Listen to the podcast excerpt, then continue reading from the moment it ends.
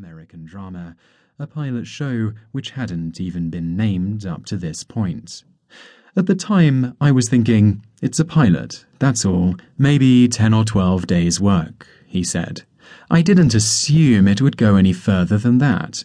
Most times they don't.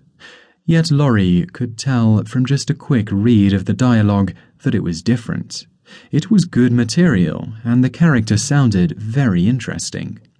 Although an interesting character, Hugh didn't think for one minute that the role he was auditioning for was actually going to be the central figure of the proposed show. It's tradition on American television that the central figure is usually the morally good person, which in Hollywood often means being good looking with a 44 inch chest and a chiseled jawline to die for. The scenes I got described House and Wilson, and I actually read for both, explained Hugh. But I thought that Wilson was the main character. He was the sort of clean cut hero who would save lives and do battle with evil and fight crime generally. And I would be the sort of irritable but soft hearted sidekick. He admitted that it wasn't until he got the entire script a while later that he realized House was the main character. It wasn't called House. It didn't have a title then, so that was the biggest surprise to discover they were going to make the whole show about this character and they were going to call it House. And they were making a show about such an apparently unlikable and complicated guy. Usually, on American TV, the hero is very handsome and very good, and they're saints, they're saintly figures.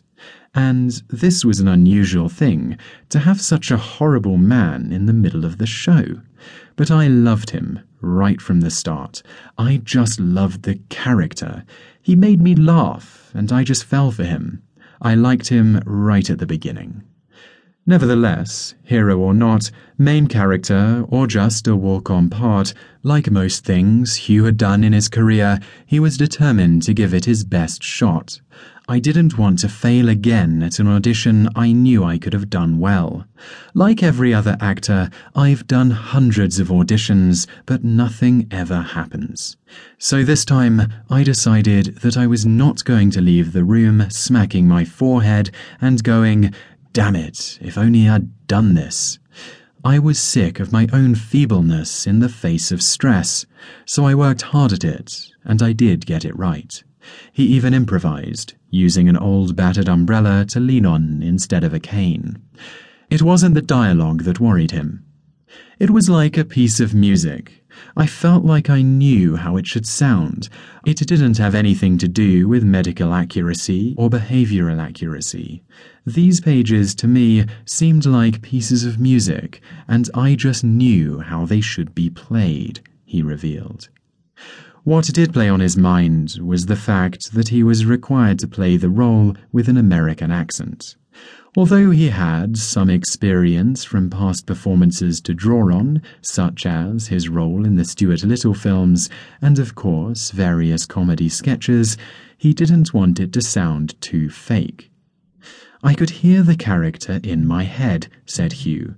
The rhythm of his speech, what he was hiding behind, the meanness and sarcasm. I could see him very clearly in my head from the start. Hugh took a deep breath and talked at the camera. I uh, apologize for my appearance, but. He paused.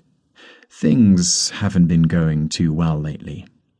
A longer pause followed.